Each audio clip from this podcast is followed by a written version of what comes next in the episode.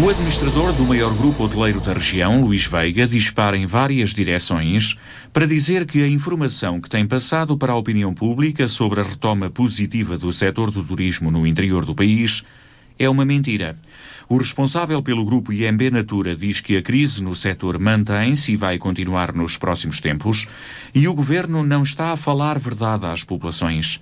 Luís Veiga também não gostou de ouvir o presidente do Turismo do Centro dizer, na semana passada, que a taxa de ocupação das unidades hoteleiras da região estava nos 90%.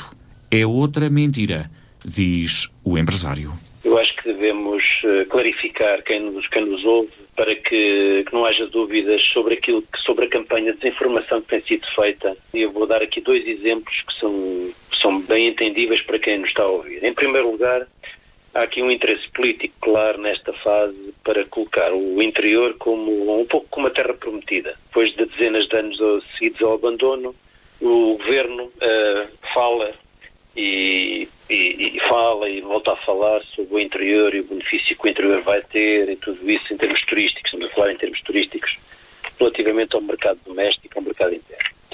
Depois há outro exemplo, que são intervenções que colocam a região centro no topo do mundo, como a recente desta semana do Presidente do Turismo do Centro, quando refere, quando referiu que, que, já se registaram taxas de ocupação de 90% a 100% na semana passada, com a expectativa, e estou aqui a utilizar a frase que ele disse na, na Comissão Social, com a expectativa de continuarmos este caminho. Portanto, o que é que ele disse? Portanto, no, no, na semana passada, no, nos feriados, houve taxas de ocupação de 90% a 100%, com a expectativa de continuarmos este caminho. Quanto a esta última intervenção, eu acho que é política barata, porque não tem qualquer consistência. A realidade, diz Luís Veiga, é totalmente diferente do que tem sido divulgado. Mais de 50% dos hotéis e das unidades estão ainda na região centro em layoff. Portanto, é um mau serviço para a região, é um mau serviço para a nossa região, para a beira interior que não tem absolutamente retoma nenhuma visível neste momento. Quanto à campanha de desinformação do governo, que é isso que eu lhe chamo, tem sido veiculada e nós sabemos todos, não há, não há dia que não sejamos inundados com, com aquilo que está a passar no interior, como se o interior estivesse cheio de turistas, é uma mentira. Está ligada também a uma necessidade piedosa, do, em meu entender, querer transmitir para a opinião pública finalmente o interior vai ser beneficiado com qualquer coisa. Portanto, esta, esta necessidade piedosa do governo na verdade nada tem a ver com uma qualquer decisão de política de desenvolvimento regional, como sabemos, mas antes com um fenómeno pandémico que nada tem a ver com connosco e, portanto, nada tem a ver com uma decisão ou uma tomada de decisão política. Uma boa decisão seria a suspensão do pagamento de circulação nas autoestradas, por exemplo, até ao final do ano, como foi reivindicado recentemente pela plataforma para a abolição das portagens. Esta falta de atitude política agressiva para dar a volta ao interior. E aos problemas demográficos que nós temos, investimento e atração de, de empresas, a penalidade que nos tem sido imposta desde 2011 com as portagens, mais caras do país, diga-se, é na verdade o oposto daquilo que, de, que, que se deveria fazer e já, que era a suspensão imediata das portagens até ao fim do ano, foi isso que a plataforma pediu, para que a mobilidade interregional seja uma realidade. É isso que nós dizemos, é isso que nós temos dito, e que funcione como incentivo à deslocação do turismo doméstico, e não o contrário. É muito bonito dizer que vamos depender do turismo interno este ano,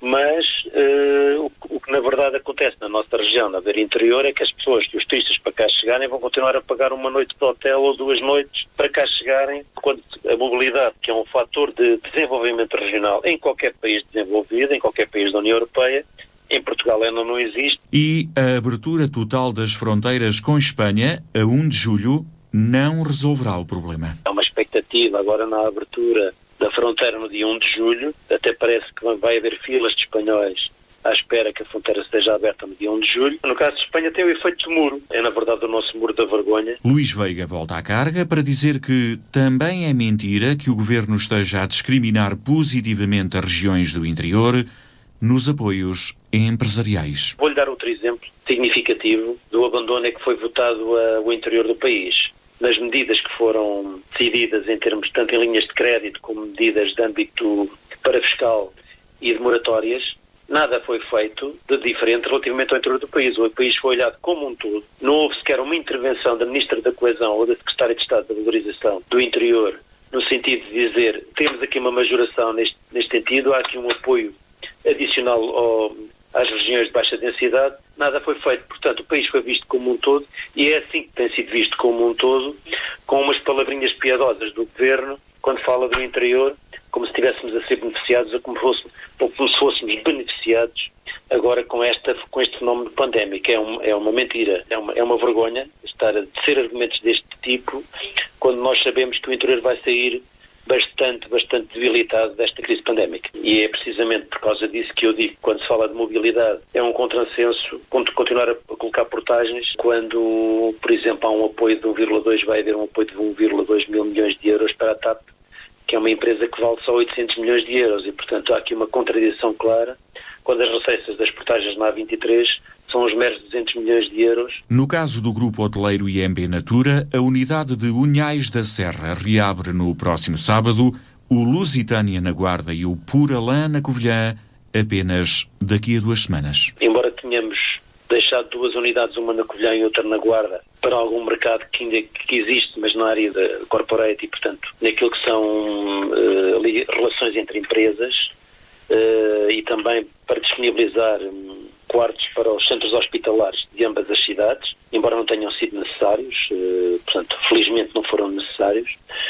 Esse apoio que era indiscutível, com alguns residentes também que vivem nesses dois hotéis. O que é certo é que nós só vamos abrir o Porolã e o, e o Lusitânia no princípio do mês que vem e vamos finalmente abrir o, no dia 20 deste mês e, portanto, daqui a pouco tempo, esta semana, ainda o, o H2 Hotel. O empresário hoteleiro Luís Veiga a dizer que a retoma do setor turístico no interior do país está muito longe do panorama que tem sido anunciado pelo governo.